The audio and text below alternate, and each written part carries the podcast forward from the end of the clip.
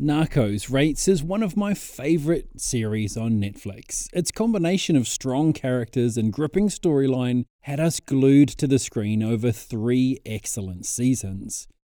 As for its spin off, Narcos Mexico, not so much. The first season felt long and overblown with only one or two characters that stood out. The episodes were unnecessarily long, and in the end, we decided that we wouldn't watch a second season if they made one. But literally, the final few minutes of that first season made us think, huh, wait, this could get good.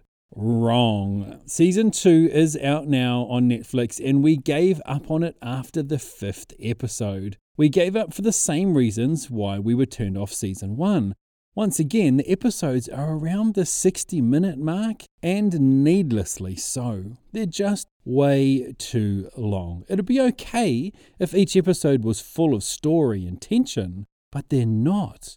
Instead of being good, tight storytelling, the episodes just feel lazy and overblown. And I still don't see Diego Luna as a threatening, menacing cartel boss. He was great in Rogue One, but to me, his casting in this is all wrong. He's just way too much of a nice guy for me to see him as a brutal gang boss.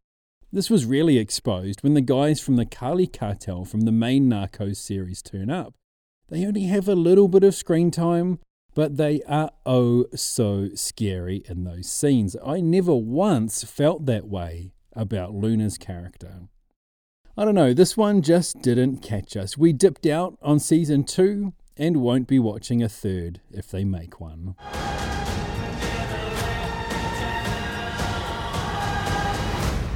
Ahora sí van a ver qué pasa cuando le abren a la jaula y dejan salir a los animales.